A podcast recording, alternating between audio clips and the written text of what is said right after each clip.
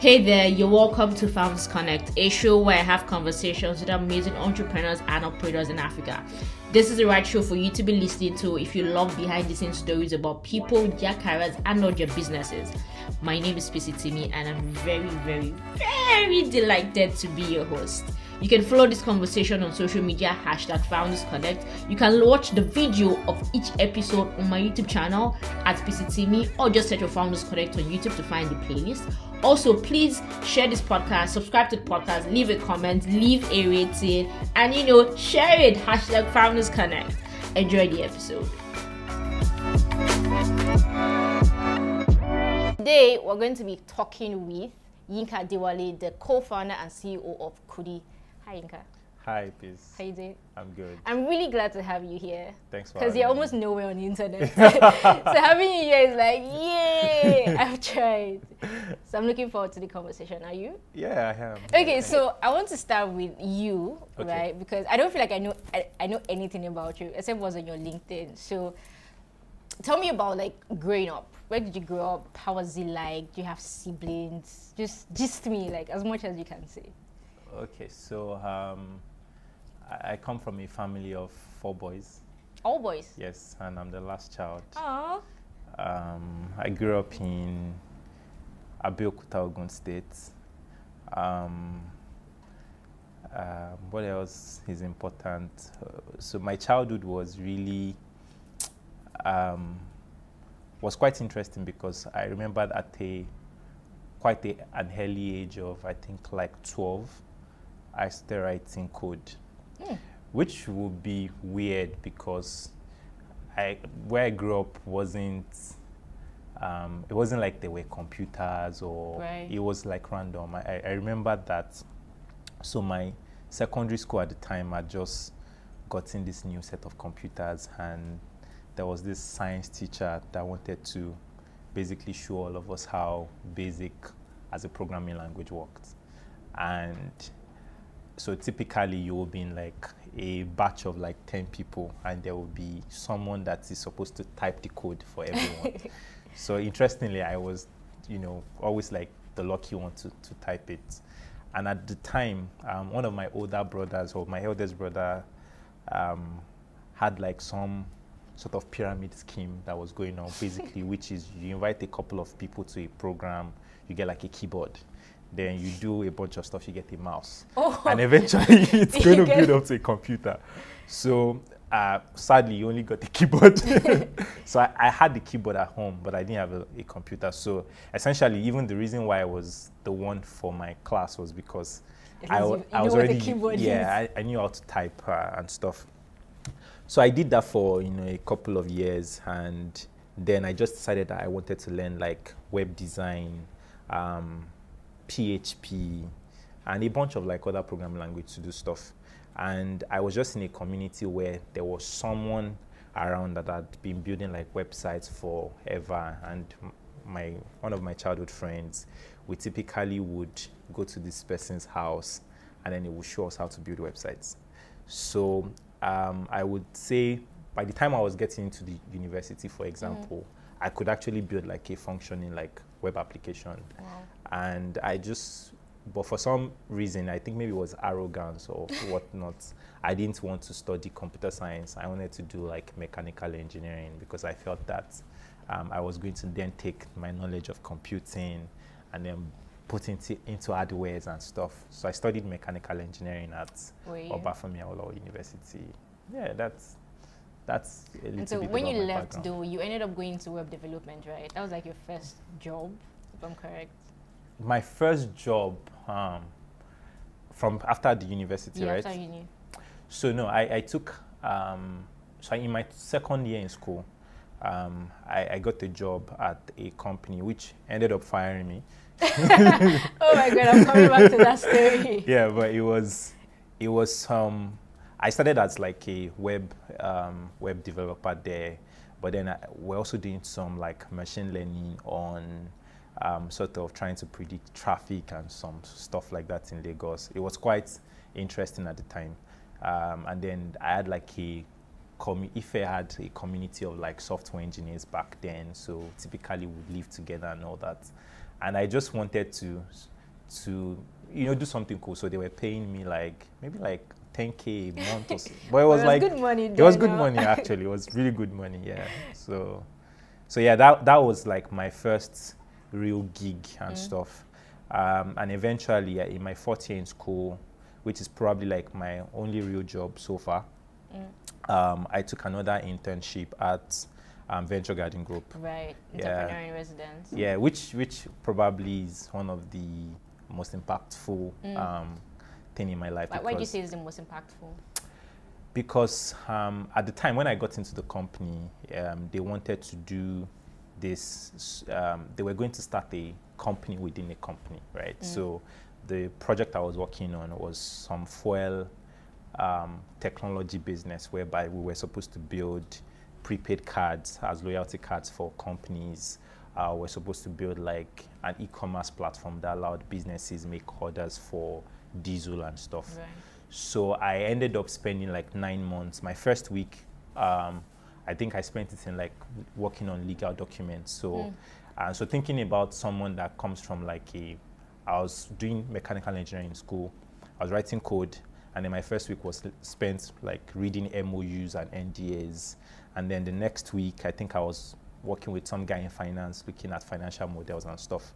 So during that 9 months, while I still had my full-time job there was to write code and build, you know, like websites and web applications or mobile applications rather.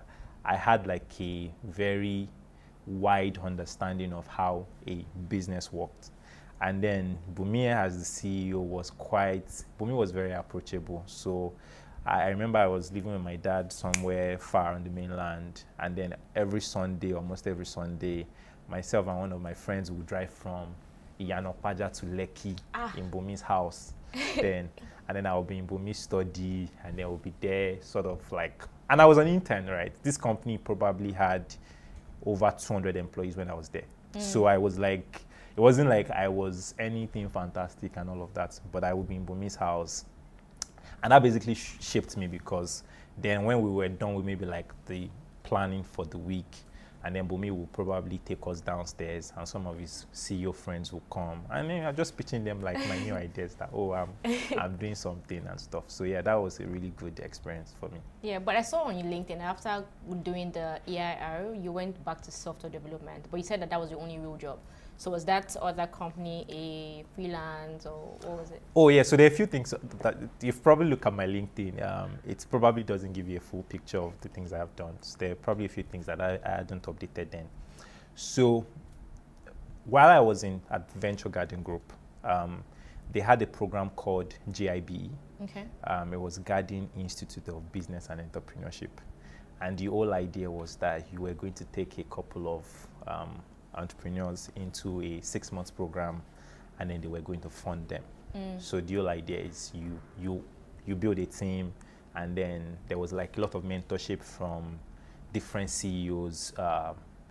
It wasn't even just tech. So many of the founders that typically would come would be CEOs of like pharmaceutical companies that were like 15 years. So there was a little bit of like mentoring there. So myself and two of my friends started this company called Clinic Bell. So the whole idea was we were going to, it was a CRM for hospitals to send like SMS, drug reminders, and all of that to patients. So, and we had gotten into this program, started to build out this website and all that.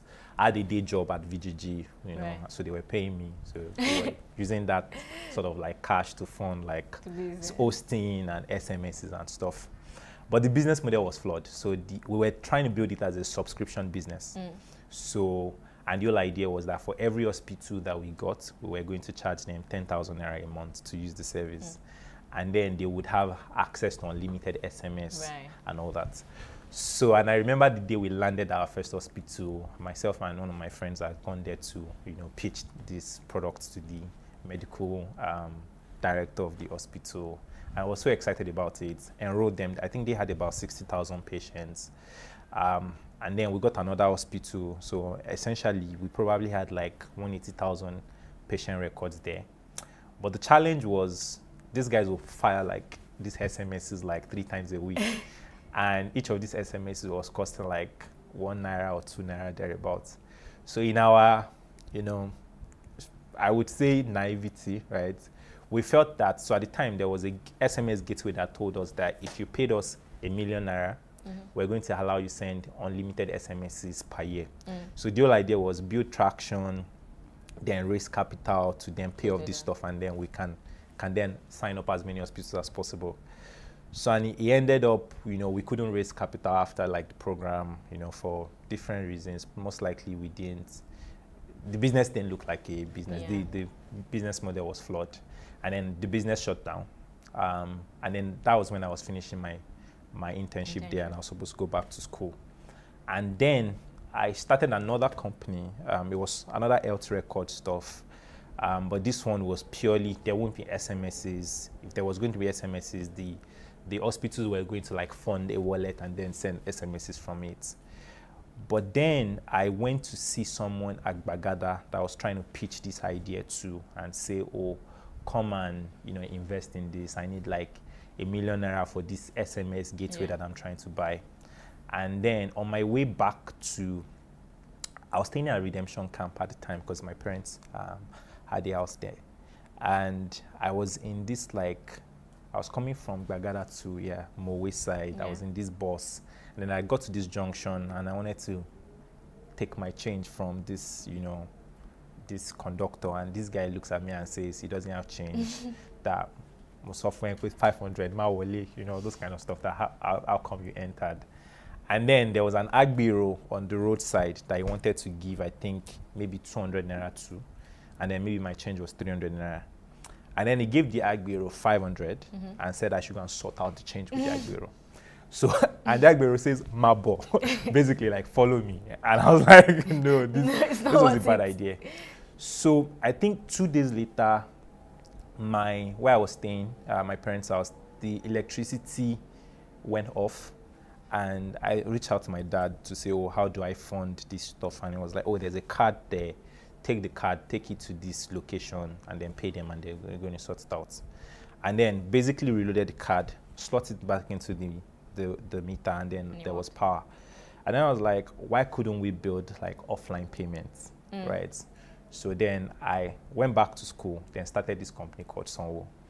It was a prepaid card payments for students to buy food at restaurants, take buses and stuff. So I remember that I had reached out to one of my you know, really good childhood friends, who had basically co-founded this company together.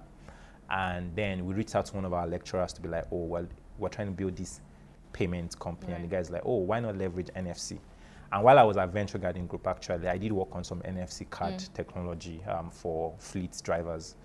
And then, so I remember we got the first NFC card from, you know, this computer science professor, and then we were basically like just coding against it. And then we built this merchant app that allowed, you know, a store to basically accept payments. And my job then was like convince almost all the stores on campus to adopt it as a payments method. So, but the challenge was that, and many people were excited because this was like 2014, POSs were not a, you know, many of these stores at Ifede and didn't even have a POS machine. Students had debit cards, but you had to walk to the ATM, and then there would typically be like a long queue and stuff. And eventually, we needed to raise capital.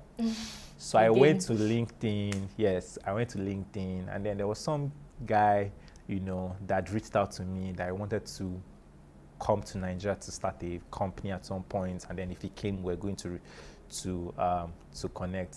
So I remember sending him a message. I'm like, oh, I just started this company that's going to change the face of payments in Africa. Like, I was like, this was going to be bigger than InterSwitch.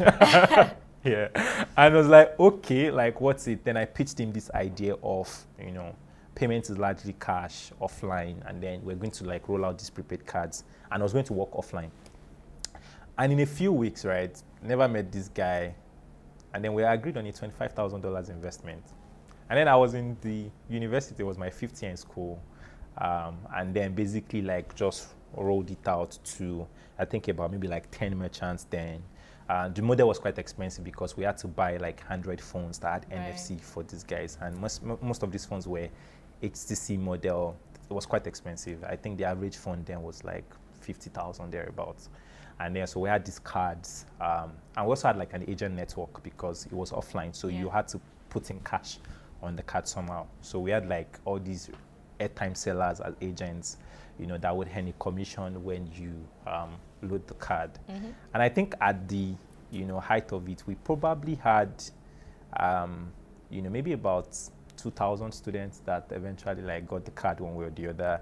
I still remember vividly there was a time when we're doing like 700,000 Naira in sales every day. And then that we're was taking, huge then. Yeah, it was huge. Like, and we're taking a 2% fee on processing. But it was quite very disconnected from like the payment ecosystem. Yeah. I remember that every day I would go to the merchants' outlets to pay them out in cash, you know, for all the transactions. It wasn't even, we couldn't make bank transfers then, you know. Yeah, weird actually. So yeah, so that was what I did. And then, so I did that after, literally my fifth year in school until after school. And I worked on the company for another like 2 years. And yes, eventually moved to Lagos, you know, raised the seed round of, I think, about $100,000. Eventually, probably the team grew to maybe about 10. So what happened? Well, nothing happened. I think that we were at the point where we're going to decide what the future holds for the business. Mm. So essentially, I felt that while I liked the NFC idea, I felt like the infrastructure was too expensive and it was going to be difficult to scale because we had like very fragmented products. So we had, you know, payments for schools. We did like ID cards for different schools. We did transport cards and they weren't connected. So they were like fragmented systems. So, and I felt that, you know, it could be cool to do something mobile. And then I remembered having a conversation with my friend, which was my co-founder and some of our early investors in the company. And most people just didn't really think that it was the way to go. They felt like, you know, because Africa was, or Nigeria generally then, even till now, still like largely driven by cash. Mm-hmm. So, you know, you needed something that was going to work offline. But I felt like the internet was getting a bit better. Yeah. Mobile subscriptions were getting cheaper.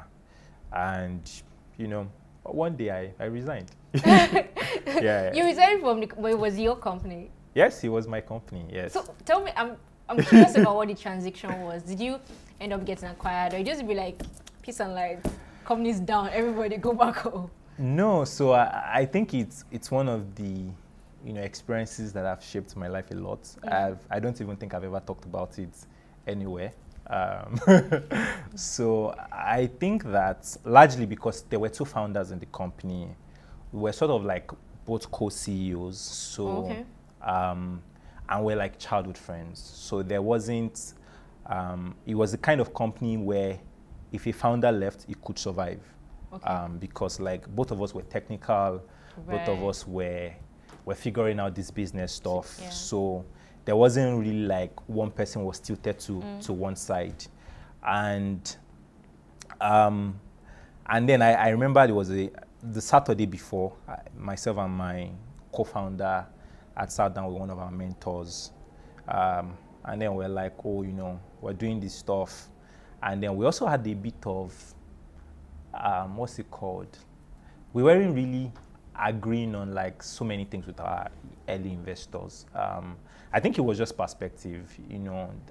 On one end, we were quite young, and they also had they were building businesses in financial services. So they pretty much had like, I would say, better experience of the market than we were. So I pretty much would have felt like, you know, these guys were going in the wrong direction, and then it was just this thing of, oh, we're going to stop them.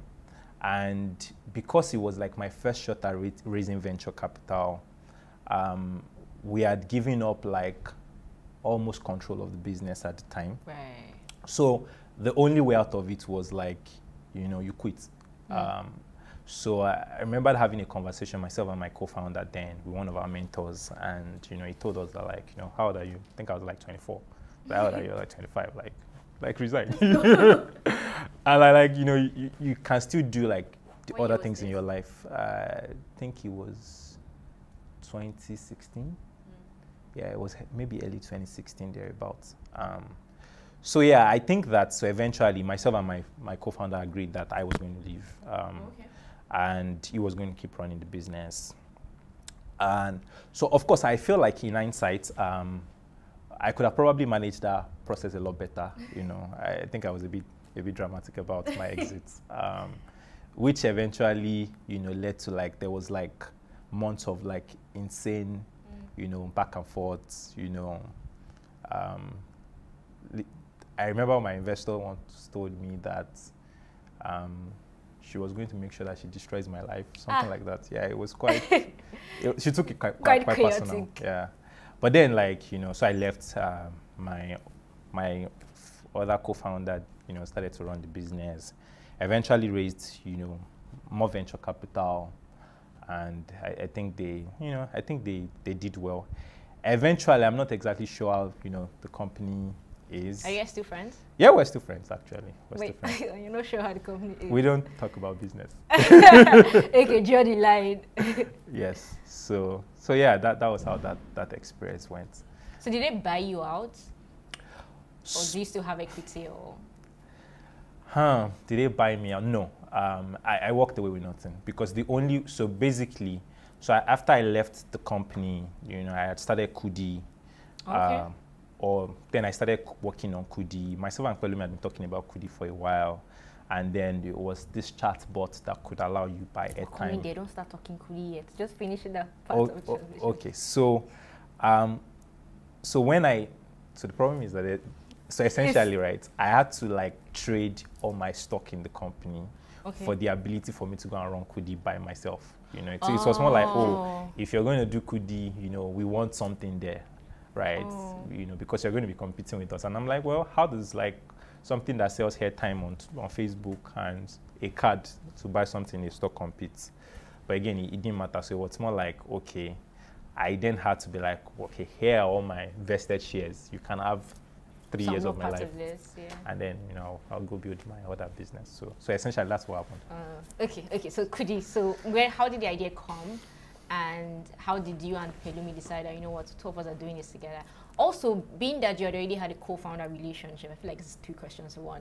But you already had a co-founder relationship with a friend. Yeah. And my best friend. You left with your best friend, and 3 years down the line, you're like peace and light, and you're living with nothing, and now you're starting another company with another friend, like. How were you sure that this was going to like play out right now based on that experience, and then how did the idea start? Okay, so I think one of the things that being young and, you know, not knowing so much about life does for you is allows you just take like big bets.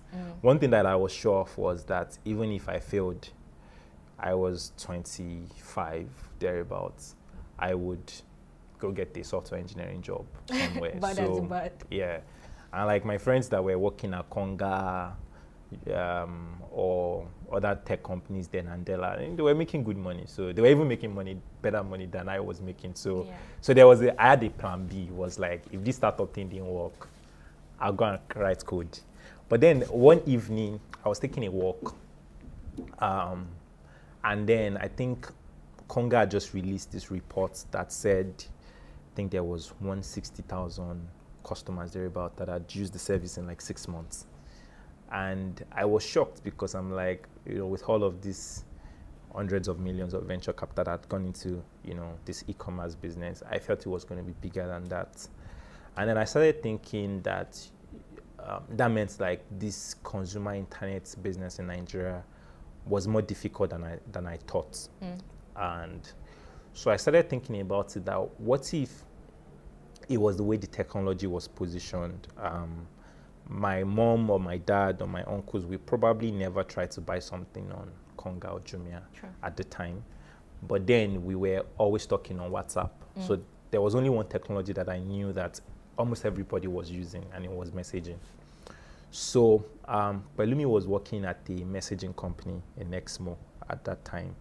And then we had been friends from school. And he had written some academic papers on natural language processing and stuff.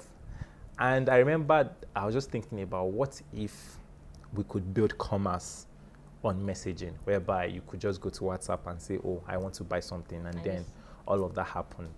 So there was like this rush of adrenaline in my brain, and then I went back to my house, went on Skype, and then sent him a message. I'd be like, you know, we need to talk. And then he didn't reply. And then next time, like, oh, we need to talk, is really urgent. Then they're like, ah, that who died? Like, nobody has died, but. So then I pitched him this idea of, you know, this could be really big. Messaging is the future, and we just have to get in right now. The things I see you do. And then if you know Pelumi, okay, well, Pelumi is quite different from me. He's very, I'm like, oh, let's do like shit ton of things. Pelumi is like, no, let's do one. So Pelumi is like, okay, all of this commerce stuff I want to build, I think it's like too complicated. What's the basic thing we can do? I'm like, we sell it time. And so we then started to like, finding people that could give us like APIs to vend their time. And interestingly, at this time, PayStack and Flutterwave was also just like, they were, it wasn't like they had just launched, but it was the time where it was the first time you could tokenize cards in Nigeria, where you could do like recurring debits on cards. So we had integrated PayStack and Flutterwave, and then we basically just started to like vend airtime, DSTV, GoTV subscriptions. At some point, we added money transfers to it, and essentially, that's how Kudi started. And then I remember convincing Pelumi to leave his job in the UK to come and do this full time. And he did. Well, it was a bit of a interesting conversation because, so his mom had signed up on this service, and then our firm then the first field was putting your BVN, and so he had told his mom that he was going to quit his job and work on this full time, and I wasn't even really sure whether she was at peace with that decision. But then I think 2 days later, she went to the ATM machine, and then it was the time when banks would typically put, don't give anybody your BVN, don't reveal your BVN. And then I think it was in the news as well. So his mom just called him and was like, I hope you haven't resigned. I just saw in the papers that you're not supposed to give your BVN to someone, that this stuff that you're building on this BVN thing isn't going to work. But sadly, I think he had resigned, so, and yeah. So I hope advice came too late, but it worked out too well. Yeah, well, we hope so. So that was so the commerce on chat was Kudi.ai, right? Yes. And then you guys have now pivoted to just Kudi, right? So yes. What's that? What's the story? Yeah, the transition. Like. So there are like multiple things that led to the pivot. Actually, I think the first one was so we got into YC and. January 2017. So we did YC. As Kudi.ai. So we did YC from January to March. And I remember it was Investor Day. Pelumi started full time, I think month 5. Month yes, five. It was okay. December, yes. So Pelumi, just before YC? Just before YC, yes. Okay. Yes, just before YC. So I think at sometime in March 2017, we were processing $15,000 a, I think $15,000. You smile now because that money computer we are doing was now cute. Is just like it was about $15,000 a. So it was cute. A month in transactions, and you know we're pitching to almost like all the big investors in Silicon Valley, and everybody was just like nah, because prior a year before us was Flutterwave, and Flutterwave was processing $20 million a month. Or had processed $20 million, you know, historically as at that time. So when you showed up and you dangled this $15,000 processing, they're like, what's this? But then like at lunchtime, a certain aged man walked up to me and he was like, oh, you are the Kudi founders, and then I was like, yes, and it was like, oh, that's he's an early investor in Square. And he had been trying to convince, like, the team to build something on messaging. But he thinks that messaging is cute, but that you need to actually, especially for if you're building for like emerging markets like Nigeria, that you need to actually focus on a demography of people that don't even use financial services at all. And that if you're keen to talk, here's my card, you can shoot me an email. Then I looked at the card, it said Vinod Khosla, I didn't know who it was. And then I Googled it and I realized that it was a billionaire in dollars. So I was like, okay, my village people. I will make the call. So then I found out that it was the founder of Sun Microsystems and the general partner at Khosla Ventures. And then I shot Vinod an email, and we scheduled like a meeting. And that was like my first time in actually pitching an actual venture capital firm. I'd raised like, even at YC, YC is really like a founder-friendly environment. So it's not, they're not necessarily even looking for, I think YC just looks for like maybe indicators that, oh, this could succeed. It doesn't necessarily mean how you even present it now. And then, so I'd gone through like this, maybe like 3 weeks of talking to this, to the guys at Khosla Ventures. And eventually, Vinod emails me and it's like, oh, it's too early for us. We won't be able to do it. And then I took my bag, from San Francisco, moved back to Lagos. And at this time, I think this was April, the transactions were growing. And I think like 3 days later, Vinod emails me and is like, oh, by the way, I changed my mind. If you were going to, if you guys were going to do this, sort of like figuring out this financial inclusion thing, I'm happy to invest $500,000. I was on my couch when I saw it. I was like, interestingly, dollar was 500 at the time. I did the math, it was 250 million Naira. Then I called Pelumi, I'm like, oh, Vinod is going to write us a $500,000 check. Like, guy, now, stop playing with my emotions. And then, so that was like the first time when we felt like, okay, it could make sense for us to focus on the markets where the banks weren't, really tapping into the opportunities.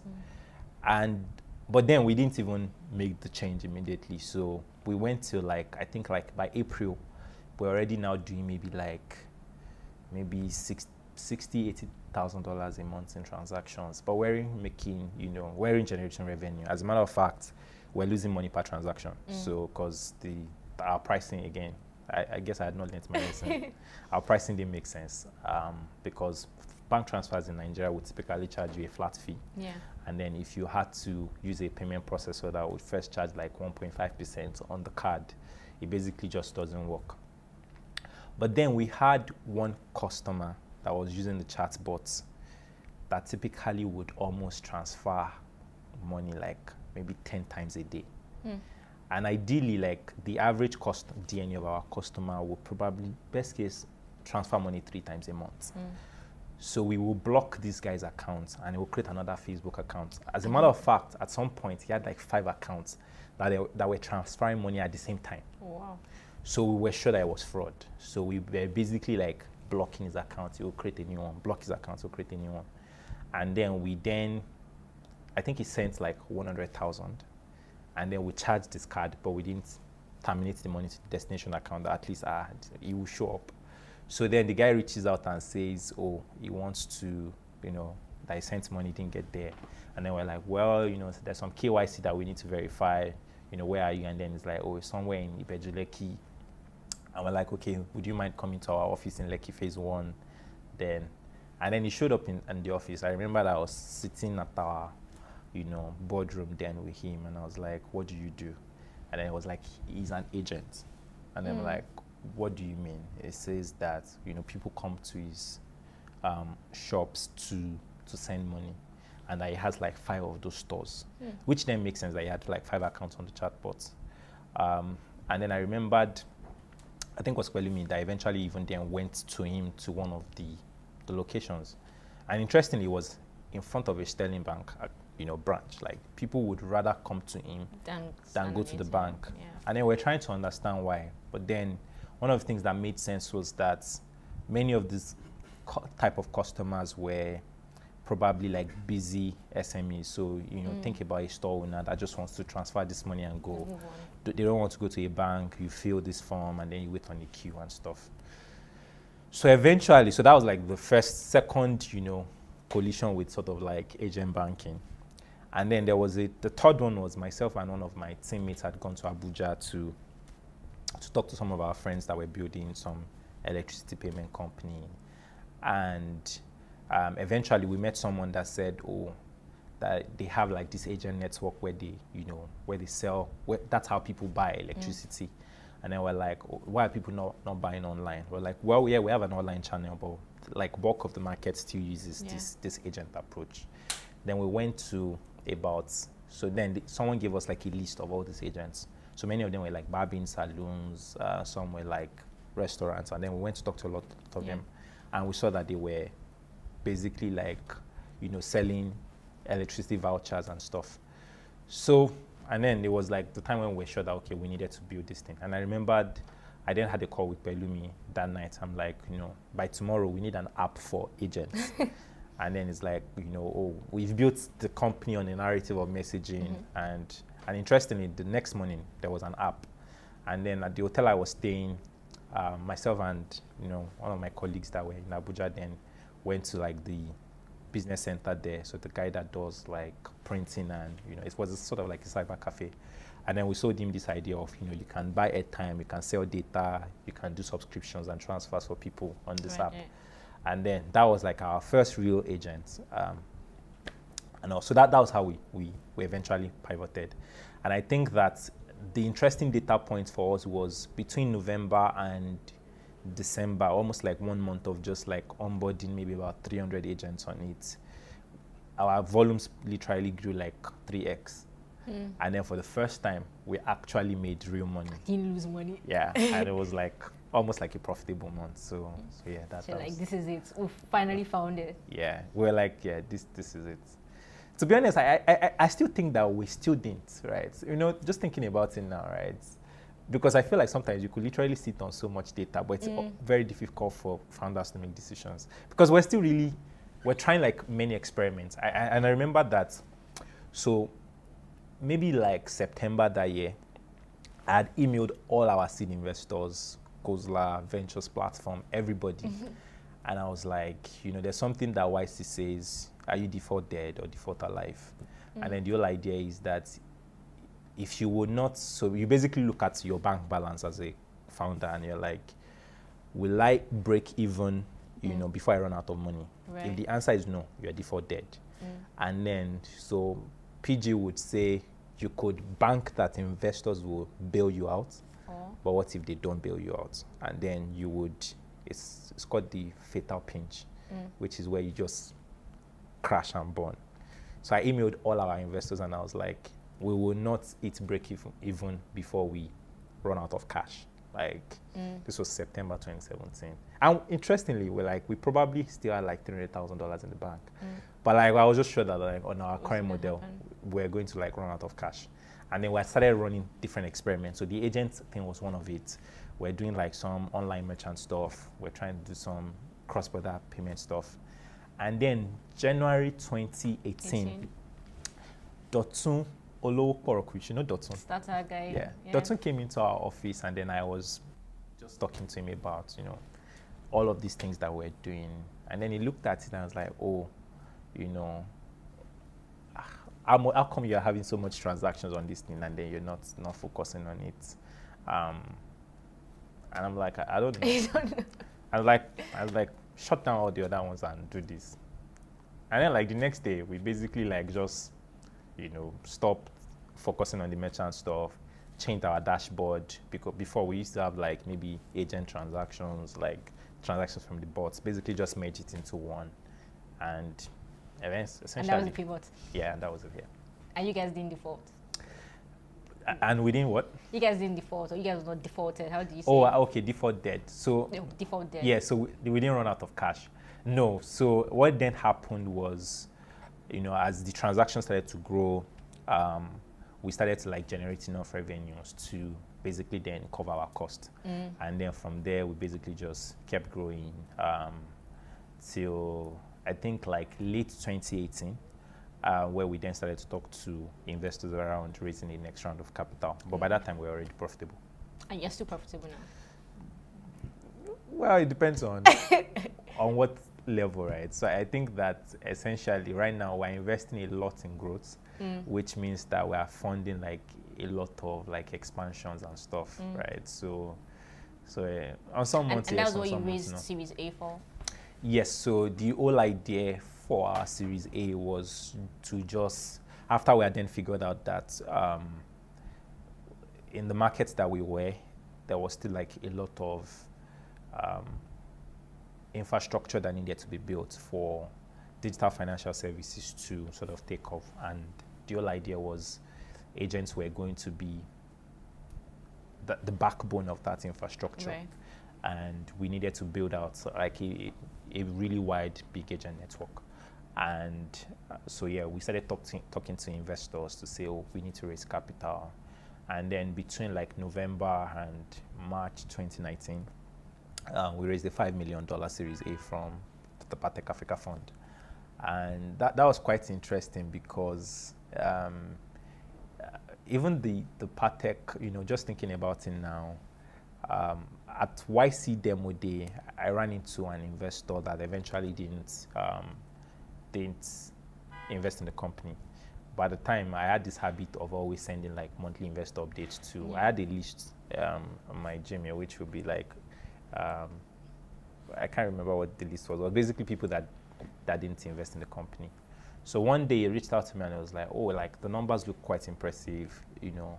I now work for the Partech Fund, but then we have an African fund. Will you be interested in talking to the team? And then, interestingly, I think about a month after, the Partech Africa team was in Lagos, and then they came to our office, and then we weren't even fundraising, to be honest. We just had a nice chat around the market, the opportunities, and then I think that they offered us maybe like a check, but we're not raising money, so we're like, no, we're not raising. And then they were like, okay, you know, maybe we'll double it or something like that. And then, so myself and Pelumi then looked at us. Okay, it might not be bad to fundraise. And then we then had this, you know, it was then like we had figured out the experiment. It was sort of, okay, how do we then scale this business? Or, yeah, so essentially, that's what happened. I saw some of the press releases that went out when you raised the fund, or when you announced April 2019, and said that you guys had 4,500 merchants and processing $30 million. I want to know if you can share, what are your figures like now, like almost 2 years after, or 1 year and some months? So I feel like, you know, the more I sort of stay in this like space and, you know, financial services generally in Nigeria, I think over time, I have come to learn the hard way of not necessarily putting out your numbers out there. I think we are still in a largely in a market where the regulator isn't really sure of the framework of, you know, different things, and sometimes I think while in bid to position ourselves as, you know, startups and basically want to show some form of growth, you also get into like problems with the regulators. Right. So let me give you an example. So the framework that probably powers a business like ours ideally would be a super agent network, you know, licensed, which we are licensed for. And over time, you soon realize that when you engage the regulators, even in the mind of the regulator, they probably don't know that some businesses could be that big, right? You know, so they're probably thinking best case you will process, you know, 100 million a month, and then if you show up with like these billions, and then they're like, you know, what's going on? So you essentially have to like either get like other licensees or partner with banks and stuff. So, but just to give it context, right now I think we have about 50,000, you know, merchants or agents on the platform. Yeah. I think that for us right now, it's sort of figuring out how to do more with the network, right? Which is essentially trying to figure out a way for our merchants or agents to generate more income, and then trying to position ourselves as a platform whereby other, you know, maybe bill payments companies or businesses that are interested in like disbursing cash or taking payments could definitely leverage the infrastructure we've built, and then it will be win-win for everyone because the agents get to get more commissions from that. Right. What would you say is the best thing about what you're currently building at Kudi? The best thing, I think that it is the ability to contribute to, you know, what I would call, you know, the future of the digital economy. So what I mean by that is, today, even in my streets in Lagos, there are about 3 or 4 agents, you know, that are POS agents on my streets. And I think that one of the things that that does is, first of all, because of that access, you definitely can increase the number of people that are using financial services. So for context, so imagine that someone was a gateman, you know, around there, and then maybe his employer would typically have paid him in cash, right? For the average employer around these axes, all your money probably is in your bank account. The reason why you're only giving your driver or your gateman cash is because that's the only way you can pay him, because he doesn't have a bank account. And banks typically have this look and feel of sophistication, ideally. So many of these, you know, unbanked people will probably not even want to walk into a bank to open an account. And even if you open an account, because the bank might be far away from where you are, it's not as accessible to get your cash out. So, but then now that there are agents everywhere, it's not even just the transaction that has been processed. It's also the fact that we are literally accelerating the number of people like creating bank accounts, the number of people trying to use their banks, because sometimes when we look at like data from people that are unbanked, I have seen like traders that generate as much as 500,000 Naira a day in sales that don't use bank accounts. So because I think that sometimes there's a bias that if you don't have a bank account, it's because you don't have money.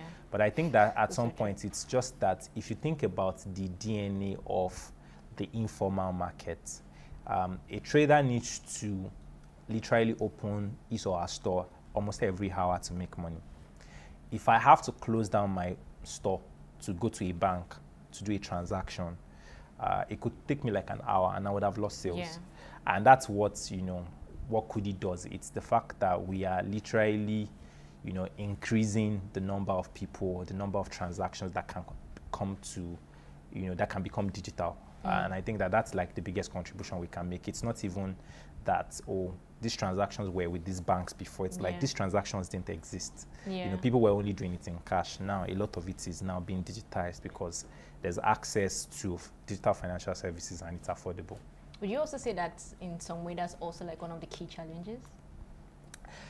Yes, I think that there's a lot of challenges with, you know, a whole lot, you know, building in this market. I think on one end is just it's an expensive network to build generally, because there's always like a huge investment upfront that you have to be put into being able to sign up an agent, set up an agent, train an agent, all of that. You know, it's an investment you have to make up front.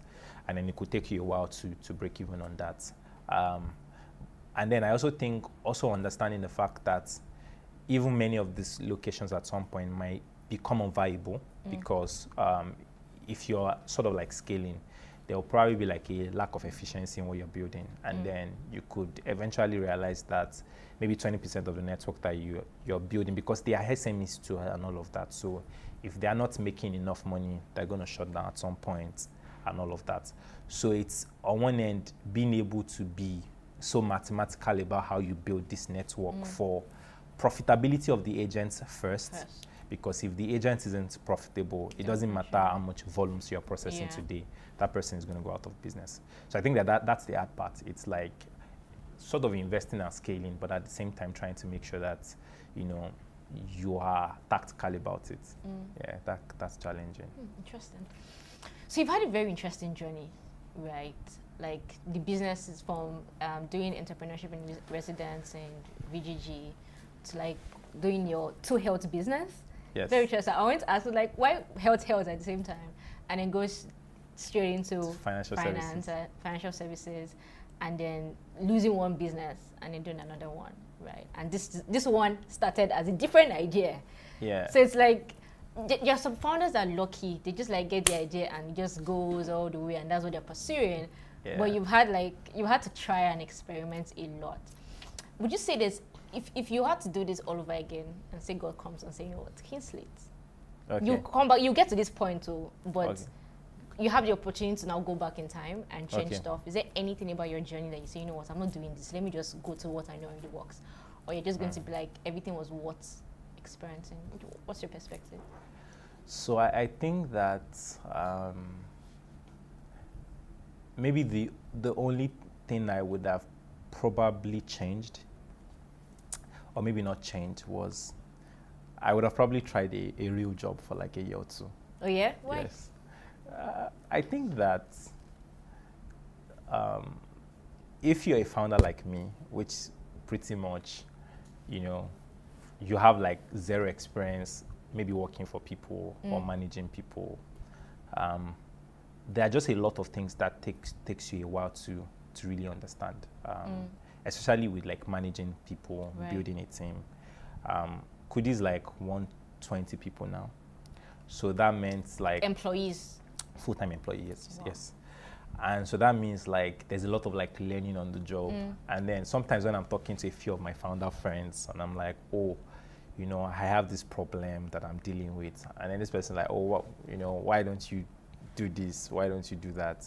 And then I realized that sometimes I don't necessarily think that you need a work experience to be a successful founder. I don't think so. But I think obviously. That but I think that it gives you a bit of, you know, perspective, working with people, understanding people, even understanding how to like manage, you know, people that like your boss or, you know, people that report to you. I think that just not having the few things that have taken me a while to learn, especially like around like building a team, right? Which I felt like maybe if I had worked in like a, you know, maybe like a structured environment for a while, I would have at least seen some structure, and then that would make me understand how to like better position, you know, my team for where we're going to. But if I think about all of like my different like successes or failures or whatever, I don't think I would have changed any. I think that all of those things, you know, make me who I am now. Okay. And then each of those experiences, you know, have had like their impact on me, the good, the bad, you know, the ugly. And, you know, even for all of the mistakes that I have made, it's just given me a better perspective. There are things that I can't change, but means that like going forward, you know, there's a way that, you know, I would approach life. I have two follow-up questions there. Okay. The first one would be, so you said you made some hiring people management mistakes, right? I want to know what is the most significant hiring of people mistake you've made? And then two, you also said you've had plenty of successes and failures. Which of them is your favorite failure experience and why? So people, so I think that your organization or your startup or, you know, there was a day that I put a tweet out and many people were in my DM like shouting and abusing me. Oh, and, yeah, what was the and the whole idea was that I said the biggest challenge to scaling a fintech is talent, that it's not capital. And then, you know, a lot of people were like, oh, you know, but you need to raise capital to be able to attract talent. And I agree. I think it's a chicken and egg problem. And I think the challenge when I think about just building teams is sometimes there's a, when you're hiring is like the, especially at the early days, it's like the soul of the company. You know, you kind of have to get it right at hiring, because if you don't, many things can go wrong. So, and I also think that there's the ability to not necessarily, how do I put this? So I think sometimes, if you do not structure your startup in you, so let me give you an example. I could start a company today and, you know, let's say we're co-founders, right? And then we hired, you know, a certain Sam for, let's say, product, right? And in 6 months in, we make Sam VP of product. The question really is Sam VP of product or is VP of product at Kudi? And then there are different types of, you know, team members. There are people that, even though we've given Sam VP of product, it can actually become VP of product. It can scale as the company scales, right? There are scenarios in which it just can't because, you know, either, and I think it's largely the support they get, you know, maybe from the founders, also that inner drive to become that. Now, essentially, what could then happen is that you could destroy Sam's career or your relationship with Sam if you're not careful, because maybe eventually, you know, product is not working, everybody's complaining, the customers are disgruntled, and now you have to hire a VP of product, right? Then do you then demote Sam from VP of product to product lead? So I think that the, I wouldn't say like the biggest mistake or the, I feel like one of the hardest lessons that I have learned in starting a company is being careful with titles. Because I think that you could lose like a lot of time, you know, managing people's emotions and not being able to get the work done if you give out the wrong titles. And then, you know, I remember having this conversation with Shola of PayStack back then. And then, you know, Shola would typically tell me that the truth is sometimes you don't know who is, you know, head of support or head of sales or whatever, right? But you know that you have like people that are passionate about it, you know. And sometimes as the company scales, you get to really understand, you know, what you need per role. So I think that the sort of like the biggest pain points for me, you know, in the past when I think about mistakes that I've made, you know, with people is, I think sometimes it's just handling them titles that eventually you have to make changes, but they wouldn't really understand why you have to make those changes. And then that can really have a negative impact on your relationships with them. That's very interesting, because when I was having this conversation with Ezra, Shola's co-founder, he said that one of the mistakes that they have made was that they made engineers engineering managers before they were engineering managers. And so they realized after 6 months that, shoot, we just made a huge mistake. And they had to take them back to engineers and they hired new engineering managers. I think that largely because of maybe like the nature of engineers, they probably will survive that. But ideally, most people would struggle with it because if you have to, because again, an engineer could still spend his time writing code, even if he's a manager. But imagine you've made someone, you know, maybe like a finance lead, right? When this person is maybe like an accountant. Eventually, when you hire, you know, someone to head finance, then they have to like report to this person. So if you're not careful, it could take a while for you to eventually make that change. And if you also just do it in a very like you don't give a shit type of way, you're going to like ruin your relationship with them.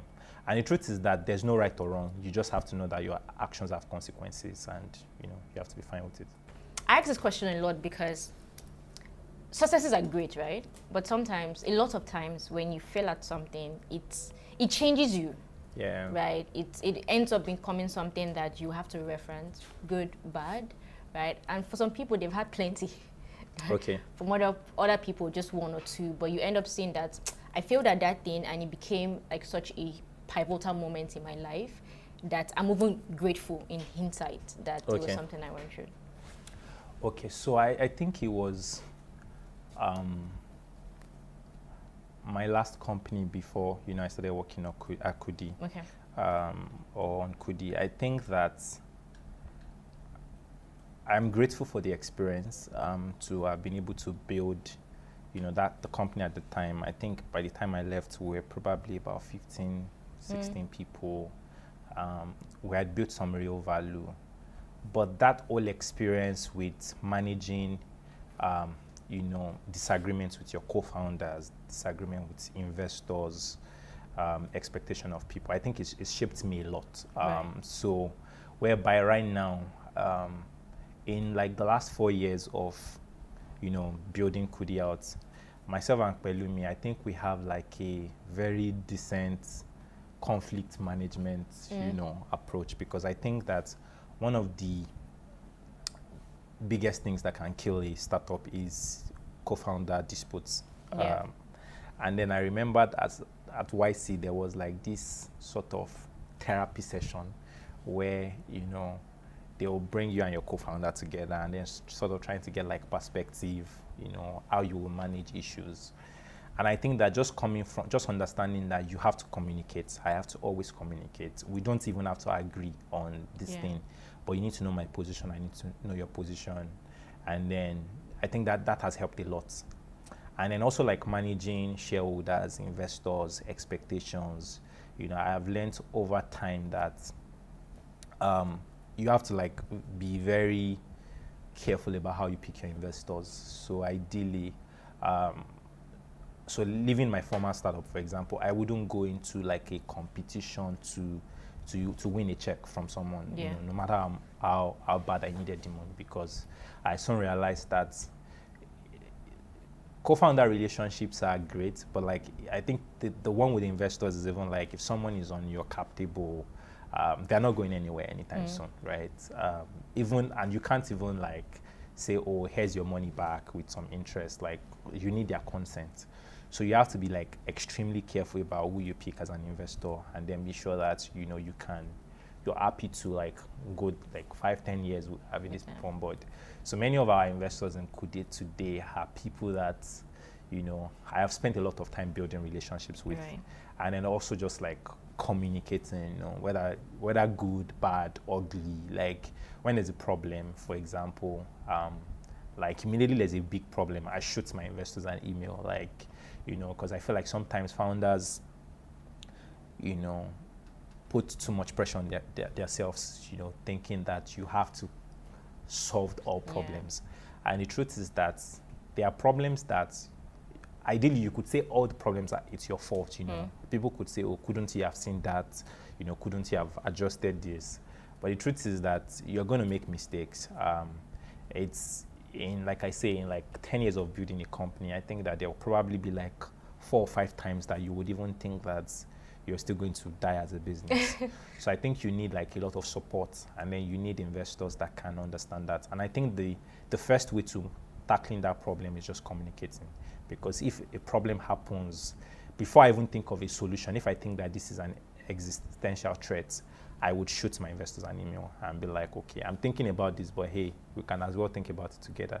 So I think that from all of the experience I had there, not really maybe like the relationships that went bad, and just thinking about, you know, the road ahead, I'm very deliberate about how I build relationships going forward.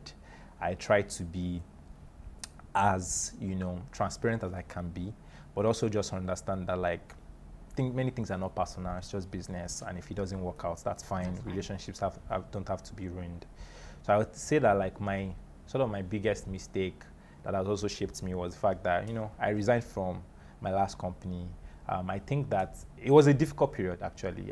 It was like, I think I spent maybe about 3 months just almost in like a dark place, you know, in my life, and just trying to figure out what to do.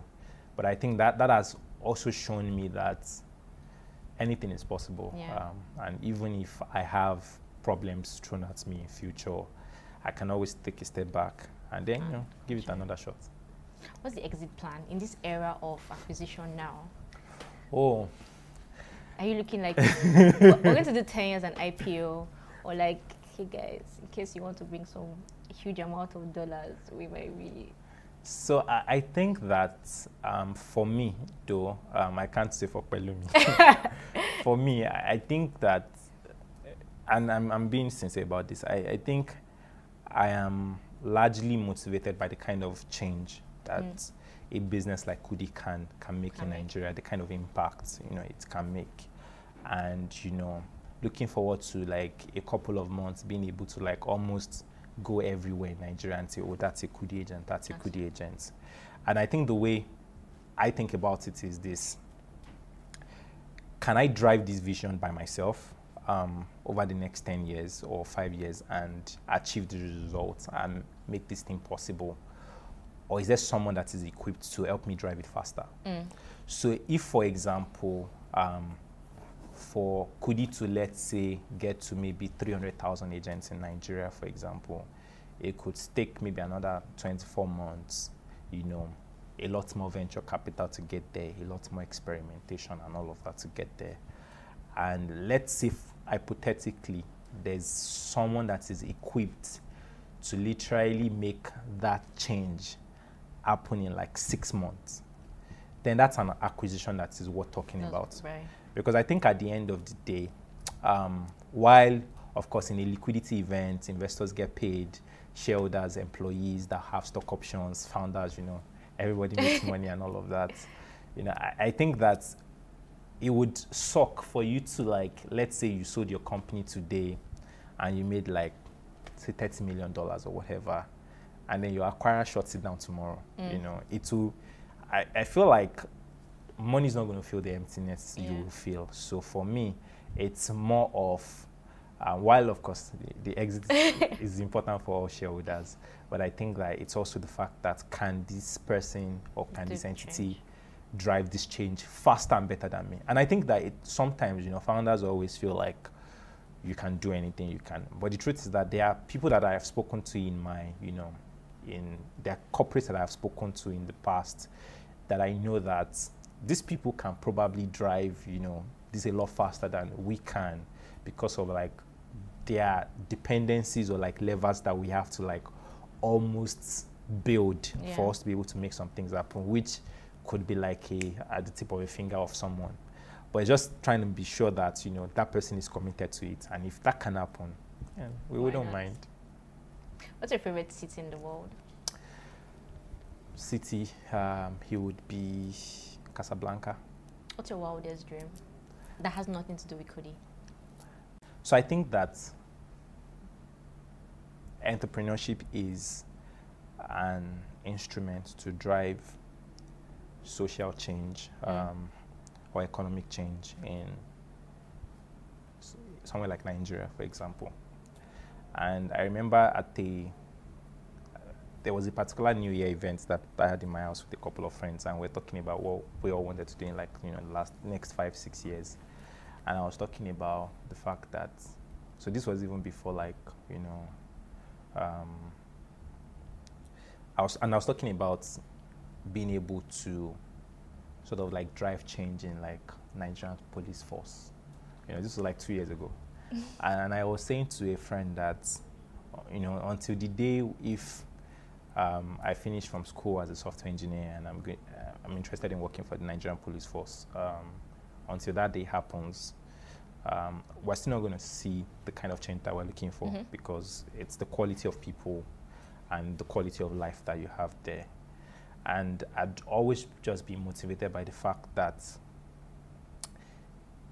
that's something I would sort of be interested in. Sort of would be like public office at some point. Maybe not like from a ministerial type stuff, you know, maybe like someone is a minister there.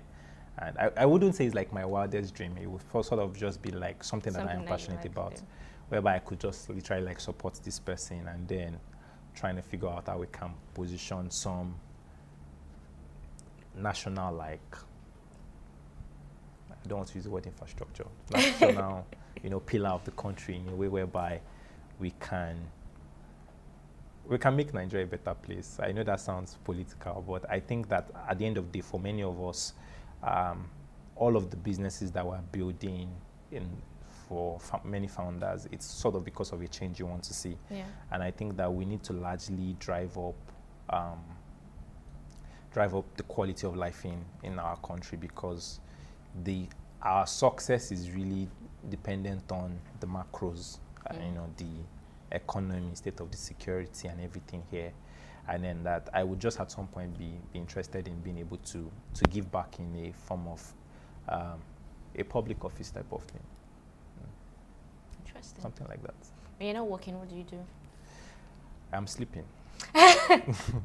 You like to sleep? Yeah, I think I don't get enough sleep. Not because I'm working all the time, but I think I always like struggle with sleeping. So if I can get enough time to sleep. As much as you can. Yeah. I don't like to go out too much. I just want to be in my house and sleep. Maybe watch Netflix and chill. And chill. Interesting. Yeah. Question I always ask, because I like to know the kind of people that I have interviewed. Milk before cereal, cereal after milk? Choose wisely, please. Think about it. Milk before cereal. executive decisions what you're about to make. Mm. So the way I would make it is a bit different. I will put cereal in a cup, and I will put milk in a cup. Which one do you pour first? Which one do I pour first? Of course, it's the milk now. You pour the milk on the cereal. Thank you. Wait, did you say you pour the milk on the cereal? Yes. I take. I think God that you didn't get what I was. I take it back. Yeah, I take it back because you have to like feel the. No. Why do you guys? Why do they keep saying this? Like, no. So you the put change I want to cause cereal in the milk. In this nation, the social change is for people to begin to put milk. Like you're cereal. Putting garin in water. Is water in garin? No. That's why they say water and we're done. Thank you so much for watching, guys. What's the advice you would give to first-time founders? Very short. Very. Just do it. Just do it. Yeah. I thought you say they should get experience since you wish you had more experience. No, I don't think it matters. I think my theory is no one really knows what they are doing. Mm. Most people are winging it. True. And as Steve Jobs would say, most of the biggest changes you've seen in the world are built by people not necessarily smarter than you are. Crazy I think it's just the ability to just take that risk. So I think that like you don't know whether it's going to succeed or not. So sure. And there's nothing you can do. Like no one saw the pandemic. Yeah. Right. So just do it. Who knows? Just do it, guys. That's the final word that Yinka has for us. Thank you so much for staying to watch this video. It was a very interesting conversation. To be honest, I didn't think you were going to talk this much. Because it was just like, okay, maybe we'll do like 15 minutes. But then you just kept, and that was really good. Thank you so much for opening up. It was very interesting to learn about your journey. Thanks for having me. Thank you so much. Hey, thank you so much for listening to this podcast to the end. I hope you really enjoyed this episode. I hope that you have been inspired or motivated to get better in your careers, in your businesses, in your life. I hope you enjoyed it. If you did, please make sure you subscribe to the videos on my YouTube channel at Piscitini, or just search for Founders Connect and you find the playlist, and then subscribe to the channel. Also, please subscribe to this podcast wherever you are listening to it. Leave a rating also so more people can find it, and also talk about the episode that you listen to. #FoundersConnect across social media. Hey, I'll see you in the next episode. Peace out.